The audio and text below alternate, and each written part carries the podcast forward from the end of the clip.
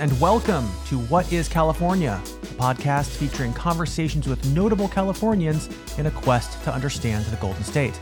I'm your host, Stu Van Aersdale. This week, we're joined by Rigel Robinson. Rigel is a member of the Berkeley City Council representing District 7. That's the district that encompasses the University of California at Berkeley, pretty commonly recognized as the nation's most prestigious public university. Now, why would I want to talk to UC Berkeley's council member this week? Well, this conversation was inspired by the news you might have seen or heard or read earlier this month that UC Berkeley would have to cap its admissions for new students this fall. It was national news. UC Berkeley would have to reduce that number of admissions of new students by roughly 3,000 students. And the reason why was because of a lawsuit filed by an organization called Save Berkeley's Neighborhoods. And this lawsuit was filed against UC Berkeley, arguing that as the number of new students increased at the university, that would also increase such factors as noise, traffic, homelessness, etc. So this lawsuit was filed on the basis that such admissions of new students violated the California Environmental Quality Act, better known as CEQA. We probably all heard that phrase, CEQA. CEQA. What is CEQA? It's a 52-year-old law that is or has been often used by local resident organizations, neighborhood groups, attorneys, and generally a lot of NIMBY types, not in my backyard types, to halt new development on the basis that it harms the environment. And CEQA lawsuits pop up all the time in the Bay Area in particular, so much so that for years, legislators have worked to do what are called carve-outs to the law. Those carve-outs can accommodate certain types of projects, particularly housing or commercial development that increases density in an area. But the bigger point here is that CEQA was never intended to stop development from happening. Okay, just for the record, it was there to assess the environmental impact of projects in a fast-growing state and to protect the state, right, California, and its inhabitants and its resources from the effects of unchecked, unregulated expansion and pollution, or at least, you know, the prospect of pollution in the early 70s. Ronald Reagan, Governor Ronald Reagan, not exactly a firebrand of environmental regulation. He signed CEQA into law when he was governor of California in 1970. If that helps, you know, contextualize the origins of CEQA and the intentions of CEQA. So flash forward a half century to our current era of CEQA abuse, where community groups evoke CEQA to stop development or to extract concessions from developers who want to build in or near these communities, hence the carve-outs, okay? Like I was telling you a minute ago, there are these carve-outs that the legislature will draw up, and then you got a lot of developers, a lot of cities, the states in this case, playing defense against these really pernicious and expensive lawsuits. I mean, it's a real mess, you know, but when you look at this UC Berkeley situation where nothing was actually being built at all, in large part, you know, because of CEQA, you might say, well, hold on, what's the environmental impact of UC Berkeley's class of 2026, right? I mean, well, that's exactly it. The students are the pollutants here. The students, California students in many cases, not all of them, but either way, students, actual human beings who worked for years to get into Berkeley, they are the environmental hazard. So this group called Save Berkeley's Neighborhoods, SBN, led by a Berkeley homeowner and former investment banker named Phil Bokovoy, they sue the UC Regents, arguing that UC Berkeley would admit students without any plan or inventory to house them and without any assessment of the, you know, environmental impact of those admissions. And that, they argue, is in direct contravention of CEQA. And guess what? This goes through the courts and Save Berkeley's Neighborhoods wins. The UC appeals. It goes to the California Supreme Court. And then earlier this month, the California Supreme Court decides, yep, CEQA says you can't do this, UC Berkeley. You need to cap enrollment. And then all hell breaks loose. You've got local and state elected leaders saying, yeah, no, that's not how CEQA is supposed to be used. That's not how it's supposed to work. You've got national media looking at Berkeley and California, by extension, saying we're a swamp of NIMBYism and litigiousness. And oh, by the way, the guy who spearheaded this lawsuit, at least before the pandemic, didn't even live in Berkeley half the year, according to reporting in The Atlantic. You know, what the hell, right? So you've got the neighborhood organization, Save Berkeley's Neighborhoods, that's basically the dog that caught the fire truck. And it actually attempted to negotiate a compromise. This is, I love this, such chutzpah. A compromise allowing 1,000 more students to be admitted than previously planned. So all of a sudden, they are attempting to dictate UC admissions. I mean, it's just a snafu. I think the technical term is shit show. I'll link to articles with all this context and reporting in the show notes if you want to look a little closer. But anyway, there is at least a happy ending, or I mean, a happy-ish ending that just emerged this week. The California State Legislature on March 14th unanimously approved Senate Bill 118. Gavin Newsom signed it. This gives public colleges and universities about 18 months to complete an environmental review before courts can step in and limit admissions. In other words, it's just another CEQA carve-out. But, you know, it is something. And either way, I mean, this controversy is not over. In fact, it's probably just getting started, honestly. You know, Phil Bokovoy, the primary litigant in the case against the UC, and we'll talk more about this in the conversation with Rigel Robinson. Bokovoy said this week, and I quote, I have to quote, "We anticipate that this poorly drafted bill will result in more litigation, and without the legislature imposing a legally binding requirement for UC to build housing before increasing enrollment, the housing crisis will get worse," end quote. Oh, he also said, and I quote again, "We don't want new students to have to live in cars, campers, and hotel rooms like they are in Santa Barbara." End quote. Ouch. Ouch. Sick burn, Phil. Sick burn. The UC Santa Barbara administrators did not respond because they were probably on fire. Anyway, because this is all just getting started, I thought, okay, we should hear from someone in Berkeley, not just about this situation, but, you know, about how the name Berkeley, the word Berkeley, affects people and how this unique community of new and returning students and long-term residents, and in many cases, unhoused residents, people just passing through, et cetera, how they live together in this kind of, it's like a mythological space, really, and how that mythology and the space are getting harder and harder to reconcile with the reality of Berkeley and the Bay Area and California today. So Rigel Robinson is the Berkeley City Council member representing District 7 in Berkeley. Like I mentioned, that district encompasses UC Berkeley. In fact, the whole north part of his district is UC Berkeley. He's also an alumnus of UC Berkeley, class of 2018. That makes him 25 years old. So he's close in age to a lot of his constituents, which I think deepens his perspective and sharpens his perspective.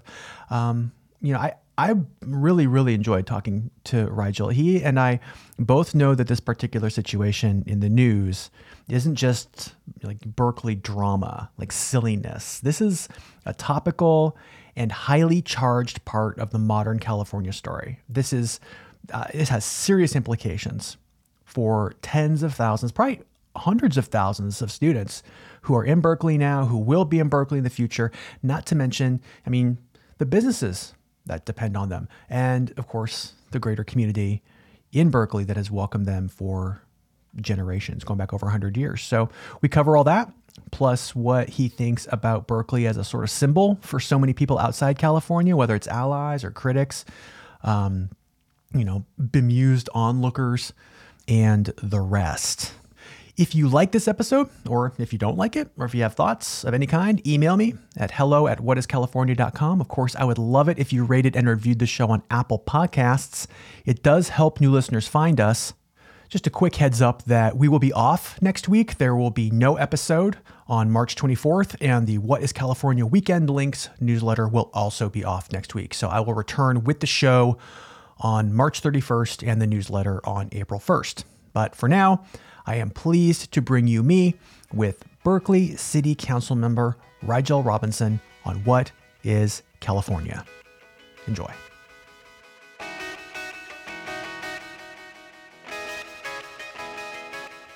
Rigel Robinson, Berkeley City Council member, welcome to What is California. It's so great to have you here. How are you doing today?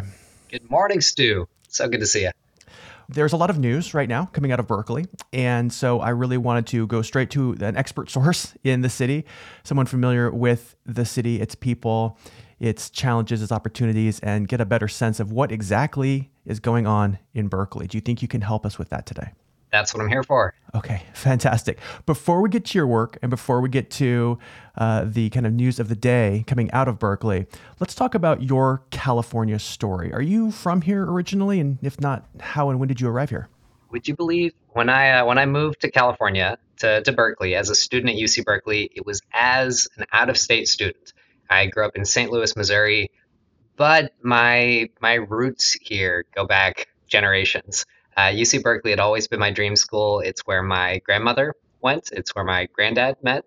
They met here. And my great-grandmother, she was class of 1923, one of the first women to attend the agriculture school at UC Berkeley at a time when it was really uncommon for women to be in higher ed altogether.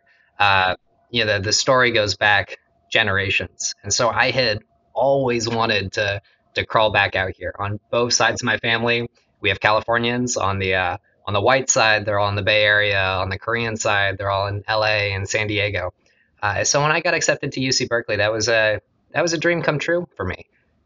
But getting involved on campus, getting involved in housing policy work, it became so clear to me so quickly that beneath the blue and gold, there were cracks in the California dream. We're experiencing one of the most acute housing and homelessness crises anywhere in the country.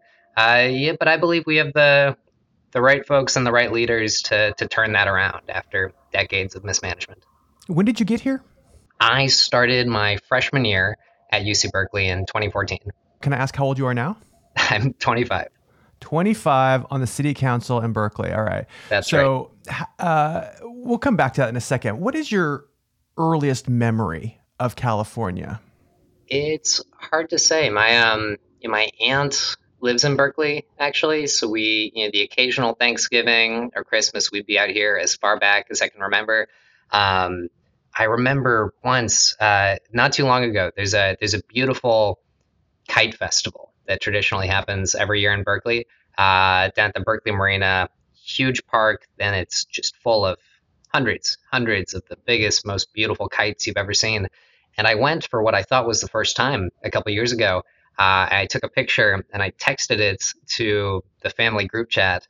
And I told my mom that she would love this. She would love this event.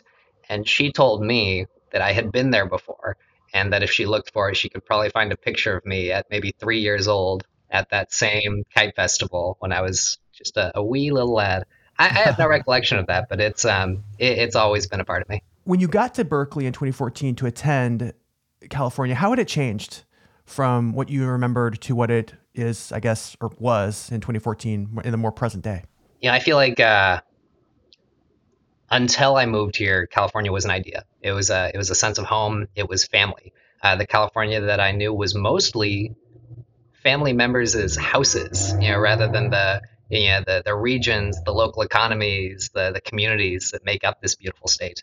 And growing up halfway across the country, when California would come up most, it was maybe as a punchline because kids thought it was funny that the Terminator was the governor of that big state on the West Coast.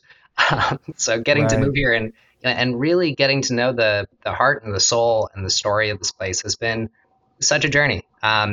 Speaking of Terminator governors, of course, I actually got to work for briefly his successor, Governor Brown. I was an intern for him in, I think, the summer of 2017, which Yeah, as you can imagine, was such a bizarre experience for, you know, for my dad to learn, having known Governor Brown in his first iteration, when he was young, growing up in California.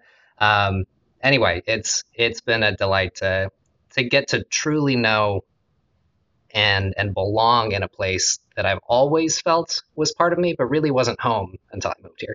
What was it like working for Governor Brown? What kind of impact did he have on you, or what kind of impact did that work and that relationship have on your understanding of California? There's such an incredible wealth of literature about the man himself and really how he's shaped the state as an individual over the last few decades. And it was such an honor to get to see some of that firsthand, to read the Latin on the door outside of his office. I think it was Bellum Omnia Contra Omnes, perhaps, the war of all against all. Just ominous, weird, Jerry Brown nonsense. But I loved that. That sounds so right? Governor Brown. I remember there was a day I was staffing him where he was just, for hours, he had a lineup of journalists outside his door to talk about climate advocacy he was doing internationally. And I really, to get to see how his brain worked and the way he sort of unpacked these massive forces in new and creative ways with every single one of them was so powerful. But then also, afterwards, to get to know this sweet old man who valued nothing more than to play with his dog, Calusa, that was a special experience I'm very grateful for. What kinds of experiences did you have that enlightened you about not only the history of the state, but what the future of the state might hold? That's a fraught question, I feel like, in a lot of ways. Part of my segue to my experience in Sacramento, for example, was because of my student activism on campus. And I think, one of the biggest refrains that we hear across the state, and particularly from policymakers and from young people, is this feeling that our institutions and our public policies are not setting up the next generation for success. You look at policies such as Prop 13 that create a significant, that put homeowners on an entirely different footing from the rest of society, and older homeowners in particular, and a housing crisis that makes it not only difficult, but perhaps impossible for middle-income people to actually own homes, own property in some of the cities that are also our biggest job centers. And that's a problem. That's a crisis.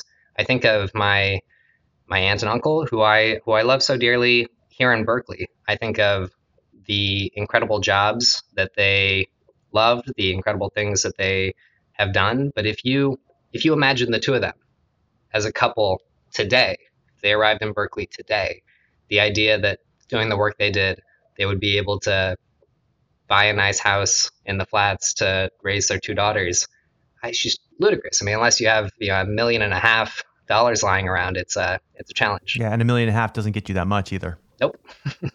Let's talk now about your work on the city council. Like, why did you want to be on the city council in the first place? Why did you decide to run? That's a great question, Stu. I don't know why anyone would ever want to run for city council. Look, it's a unique district that I represent. We have 8 city council districts here in Berkeley, and there's one that for as long as it has existed, has included a particularly dense concentration of UC Berkeley students. It's the city council district that encompasses the UC Berkeley campus and the South Side neighborhood, Telegraph Avenue, et cetera. It's a beautiful district to get to work with. And as of 2018, there was a strong feeling after many years that it was time for that district to be represented by someone who had a closer connection to the campus community, who came from the campus community and could be a more powerful liaison between students and the city council. Roughly a quarter of the population of the city of Berkeley is students at Cal, and that population is growing, and that's a good and beautiful thing. But every individual student, if they don't choose to live in Berkeley after they graduate, they may seem like temporary residents. that the needs of the student population are distinct, permanent, and growing. And so to have a voice on the city council that fully appreciates that and whose central focus is those needs is important and so powerful. And I feel like I've been affirmed every day that I've been in office of just how important that mission was, to be in conversations where I realize that I have a perspective that's unique or different. And that being able to be that one person who sees things just a little differently can totally shift the conversation. How has that shifted the conversation? Like, give me an example of a way that, you know, your proximity, or whether in age or in location, to that constituency has really benefited that constituency or made, you know, life better for them. I think without question, the issue that is the biggest lightning rod on this front, and the one that understandably activates the most students and young people to care about what's happening in their city hall, is housing. The housing crisis, rents, and the city and campuses shared a failure over several decades to build enough housing and student housing in the city of Berkeley, and particularly right next to the UC Berkeley campus. And now we have such an incredible, really organized core of students and advocates and activists who will come to city council meetings, who will come lobby in support of new apartment buildings because they feel strongly that that's part of the solution. I remember actually the first major vote I had after being elected to the city council on an individual proposed housing development was an 18-story apartment building right on the downtown Berkeley BART station. We must have had, you know, the room was packed, maybe 100 plus people here specifically to speak out either for or against this project. And I've never seen, I think in all the time since, I don't think I've ever seen such a clearly divided public comment section. The project would have been the single biggest contributor for a single project to our affordable housing trust fund in history. 270 apartments, so many more beds than that, right on the BART station. That's as transit-oriented as transit-oriented development can get. But because of its location, it would have partially obstructed the view of the Golden Gate Bridge from a particular point on campus at the base of the Campanile. And so you have dozens and dozens and dozens of homeowners, older, longtime Berkeley residents, and I mean this almost exclusively white, attending the meeting to oppose this project, to say that this apartment building is going to tear apart the cultural fiber of the city, and that it's going to desecrate the city of Berkeley.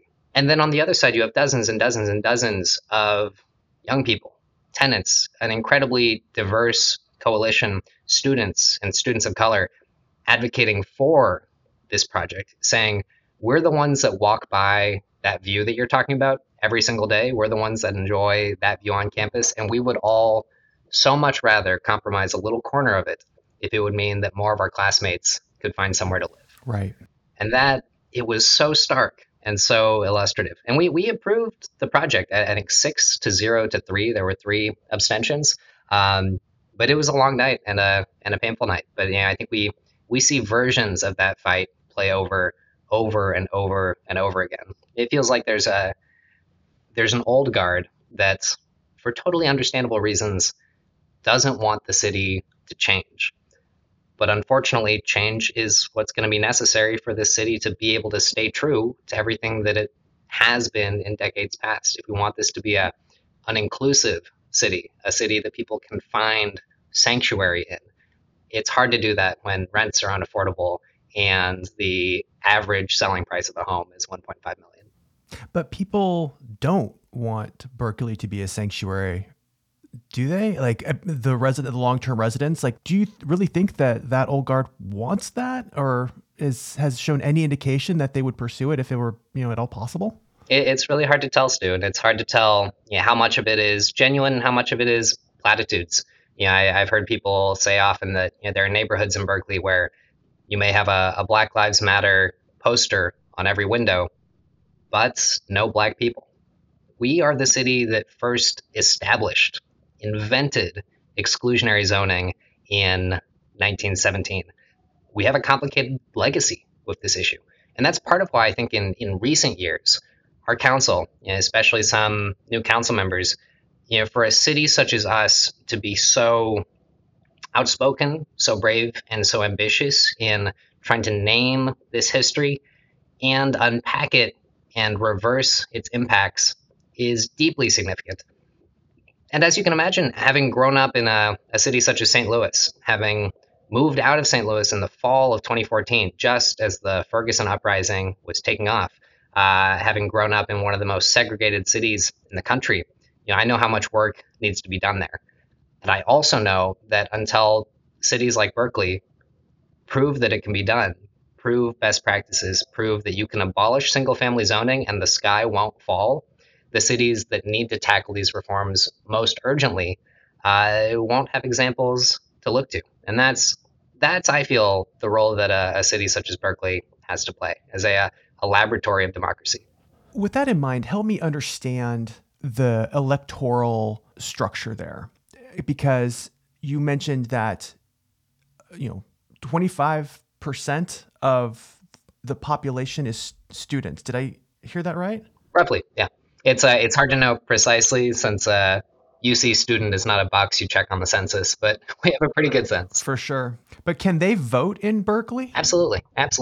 Yeah. It as you can imagine, it was it's really interesting campaigning in 2018, urging as many students in this district as we could to register to vote here in Berkeley because they're Berkeley residents, so that they could vote on this race, and because a student population, when they're a quarter of the population of the city, and largely very progressive voters, they can be the margin of victory for important ballot measures like the affordable housing bond we had on the ballot in 2018, or the homeless services transfer tax we had on the ballot in 2018.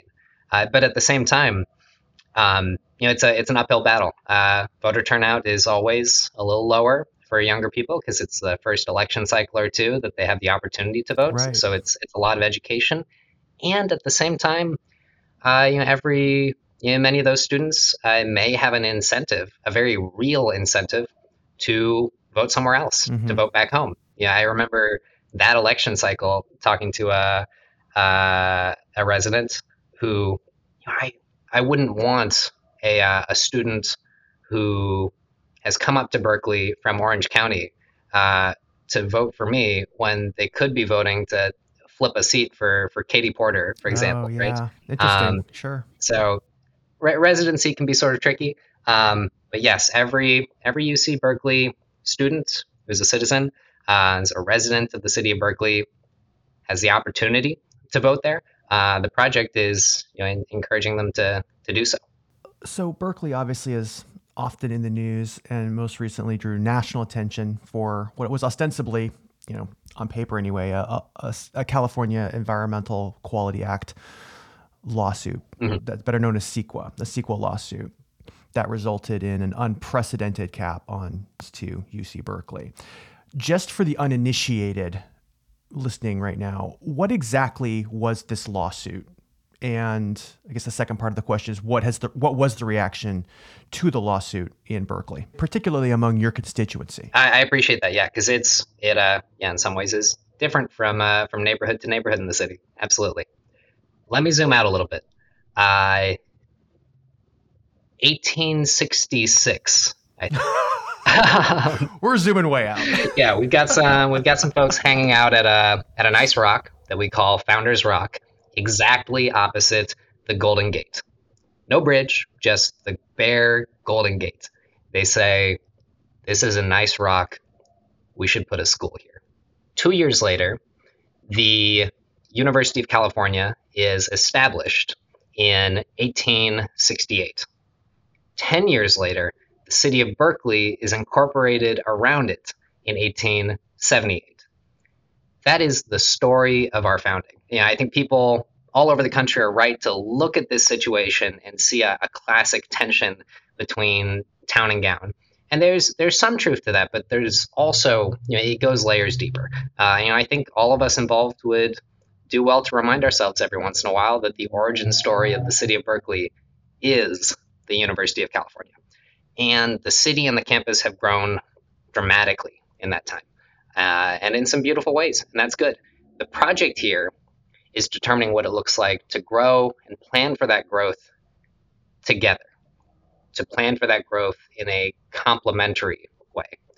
What is at the heart of this lawsuit right now is the efforts, not of the city, but of an individual neighborhood association to seek a remedy that would cut the enrollment of the University of California, with the feeling and with the belief that the growth of the university is actually a bad thing, and that the increase of enrollment of students is, in the strictest sense, a pollutant to be studied via CEQA, the California Environmental Quality Act. Let's just stop right there just for a second, because what you just said, just to make sure everyone understands what you just said, the interpretation here, if I understand correctly, is that students are a pollutant.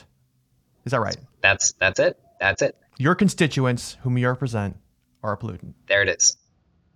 And now there's layers to this. A growing population does have growing needs, and the city believes that strongly. And from time to time, we do butt heads with the campus about that. We took the campus to court and came to a powerful settlement agreement to govern what that growth should look like. As we have more residents in the city, that means more calls for service. That means greater needs for our fire department, for our police department, for public works, for capital projects and infrastructure.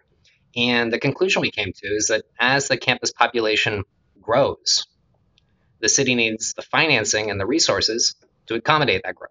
We need staffing, we need public safety response, we need capital improvements. And so we landed on an $80 million settlement agreement over the next several years to plan for that growth and make sure we do so collaboratively.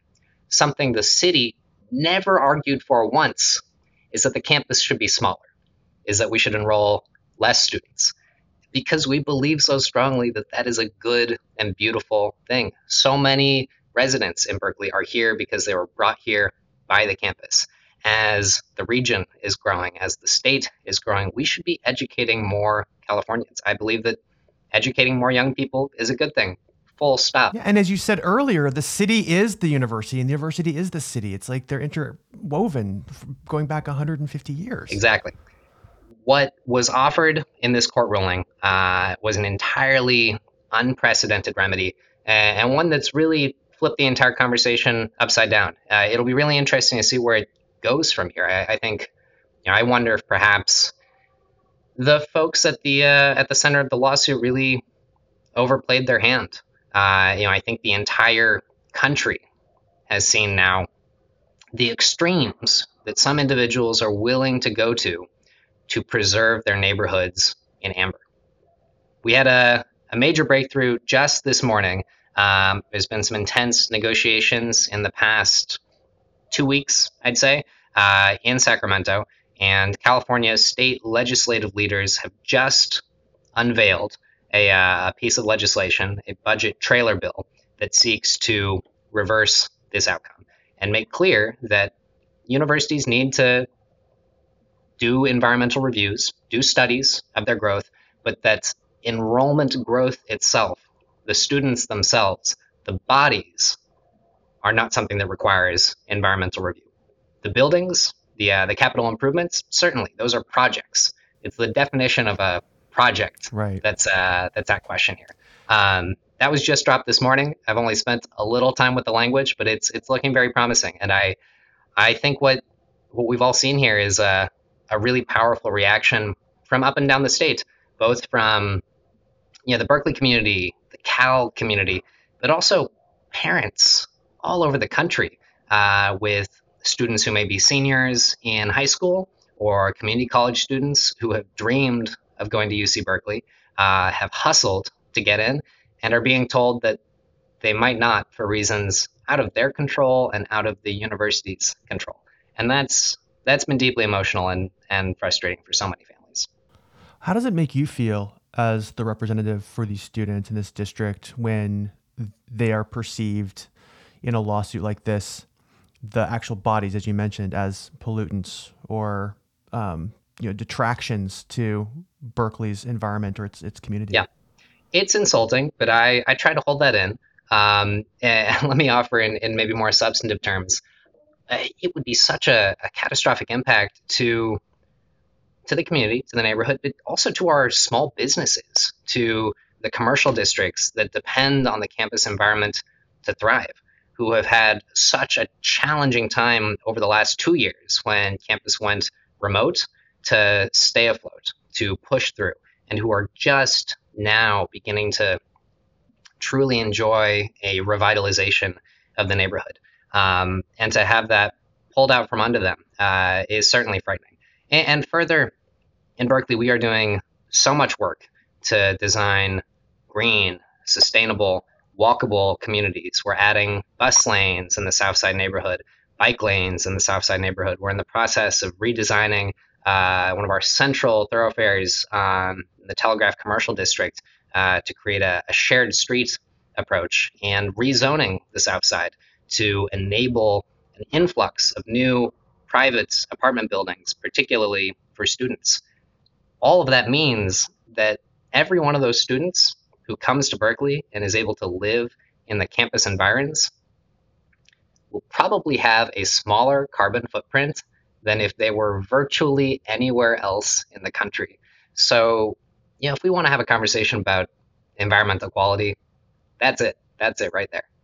When I was looking back at your tweets during the course of this lawsuit and its aftermath, I noticed that you cited an Atlantic article by Annie Lowry that noted that Phil Bokovoy, the main proponent of this lawsuit, spends half his time in a second home in New Zealand. Do I have that right? I'm glad you mentioned it.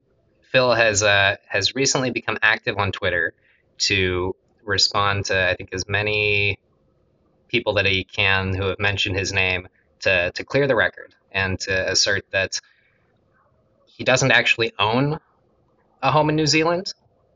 He did until 2006, but that he presently does not own a home in New Zealand, but that he rents, and generally not for more than 6 months a year. And not always in New Zealand, perhaps other island paradises. It is what it is. Well, he spends half his time away from Berkeley is that point, right? How did that make you feel to learn that and know that about someone who has been so critical of your constituents who spend much more time in the city than he does? I think this whole situation boils down to a prioritization of two things. The comfort of our longtime residents versus the basic needs of our new residents. We have homeowners who are understandably frustrated when they find a smashed beer can in the streets or when some of their neighbors are a little louder than they like. And that is certainly a challenge. I appreciate that. But the remedies that they're looking for, stifling the growth of new housing in the city or stifling admissions to the university itself, aren't a solution to that problem or any problem, and are such a step backwards for the progress that we've made as a city and as a state in seeking not only to educate more people, but to educate a more diverse subsection of Californians. The UC is such an incredible engine for upward mobility. We have more Pell Grant students than at any campus in the Ivy League, and are a comparable institution in so many ways. It's incredible. The university is on track to becoming a Hispanic serving institution. It's a really beautiful trajectory that we're seeing with the university right now. And so when older homeowners, many of whom live in properties that may be worth $1 million or more, who first came to Berkeley because of the university and chose to stick around, make efforts to pull up the ladder behind them on today's more diverse generation of students, I find that incredibly frustrating.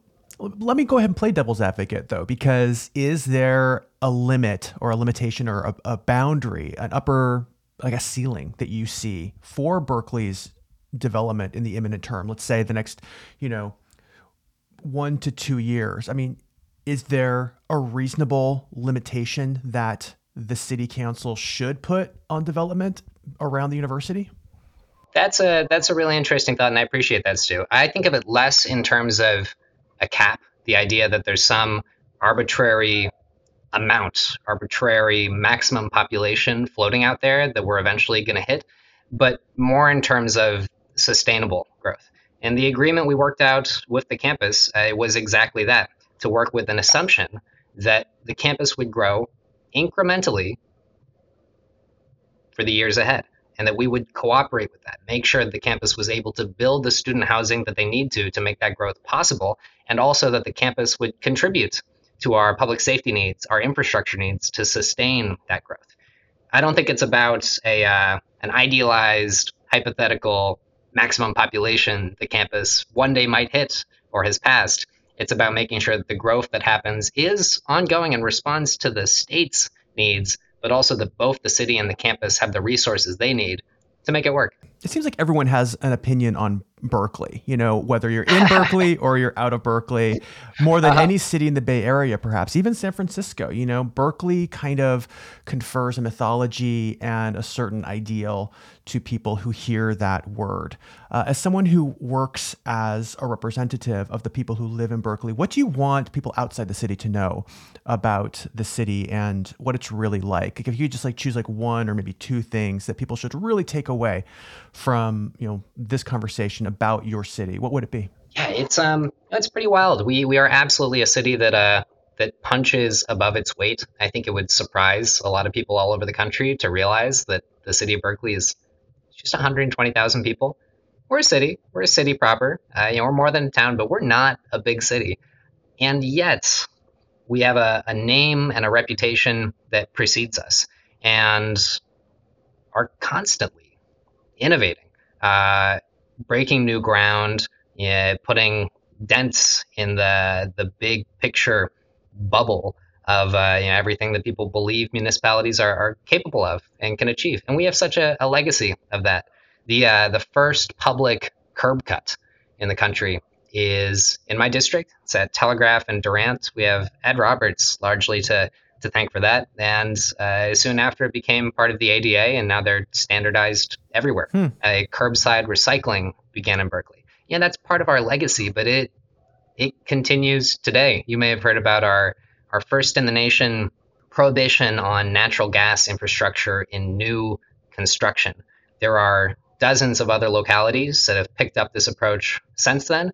I know New York is looking at it. It's that is part of the fiber of who we are. And I think the phrase laboratory of democracy comes up often.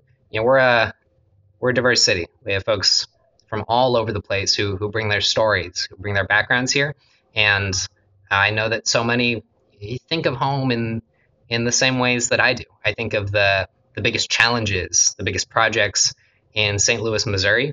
And when I go to work every day, I think about not just what we need to do for our residents in Berkeley, not just what we need to do to respond to the Bay Area housing crisis, but also to think about the precedent that the city of Berkeley is setting every day for cities all over the country, whether it's because we have the political will to tackle these questions of residential segregation before other cities might, or because we have the political will to innovate new approaches to enforcement and police reform before other cities might. The precedent that we set is powerful. And that's an important role for us to play, and I think a real duty that we take seriously. So when people think of Berkeley, I hope they think of tie-dye. I hope they think of Japanese, but I hope they also think of innovation, welcoming, and a sense of belonging. That's what we're about. Where do you see yourself going after being the Berkeley City Council member for your district today? What do you want to do next? Do you see yourself in state politics, or do you see yourself going back to St. Louis? Like, what do you think is going to happen for you after you get through this this kind of crucible of Berkeley politics? That's a very fun question, Stu. I'm going to redesign Telegraph Avenue, install some bus lanes and bike lanes, house the homeless at People's Park, rezone the city for denser development around transit, and then get on a little sailboat, sail out through the Golden Gates, and never be seen or heard from ever again. Oh, wow. A little Ambrose Bierce, actually. Maybe like this mythological figure, Rigel. You're going to ride off into the sunset. Just in a puff of smoke. Yeah, exactly. I like that. That's not going to be any time like in the next few years, is it? You still have some work to do. Oh, I've got work to do. Yeah. Okay. Lots of projects I need to finish. All right, cool. We always end with the same question for all guests. Who is your favorite Californian, past or present, and why? Ooh. Stu, it's probably not the answer you were looking for, but I would have to say my grandmother, who really is California to me, because every Thanksgiving or Christmas that my immediate family was out here, California was a mythical place that mostly meant my grandmother's house. She passed a few years ago, and I am so grateful for the brief overlap we had after me becoming a California resident proper, a Berkeley resident, a student at UC Berkeley, and getting to pick her brain about things that I was suddenly obsessed with that were the fiber of her being, the stories of her youth, her telling me things she remembered from being on campus at a very, very different time, stories about the sort of folks she met there. And I wish I could ask her so many more questions today, because California is so much more today to me than it was at the time. But California will always first and foremost be her. I remember at my first city council meeting, I talked a little about her in my opening remarks upon being welcomed to the council, crediting her with, I think, a certain silly spunk that I think I've inherited, but also just a deep love for this place and a sense of adventure that drives me everywhere I go. Rigel Robinson, thank you so much for being with us. I really appreciate it. My pleasure. Thanks so much for having me on, Stu. All right, there you have it. Rigel Robinson, Berkeley City Council member. Thank you to Rigel for appearing on the show. Really appreciate that. Appreciate all the context and perspective on what's going on in Berkeley right now. There's obviously a lot of voices, a lot of stories to be told there, and I look forward to bringing more of those to you, dear listener, in the weeks and months to come. So thank you for listening to this episode. It's been great having you here. Just a brief reminder that we will not be on the air next week, March 24th. We will be off for a week, dark as they say, and we'll be back on March 31st with a brand new episode of What is California? And I look forward to talking to you then. What is California is produced, hosted, and edited by me, Stu Van Aersdale. Our theme music is by Sound Supreme. You can find us on Twitter at WhatCalifornia and subscribe to the newsletter on Substack at whatiscalifornia.substack.com. That gets you a free podcast in your inbox every Thursday and a free roundup of cool California stories, that weekend links you can look forward to every Friday. You can support What is California on Patreon at patreon.com/whatiscalifornia. If you want to chip in a few shekels to keep the cloud servers running, keep our headquarters cat fed. If you want to email me, I'd love to hear from you at hello@whatiscalifornia.com. You want to send me love notes, hate mail, thoughts, comments, questions, other things I haven't even thought of yet. And of course, please, please, please subscribe wherever you get your podcasts. And if you like What is California, I'd love it if you rated and reviewed the show on Apple Podcasts. It does help new listeners find us.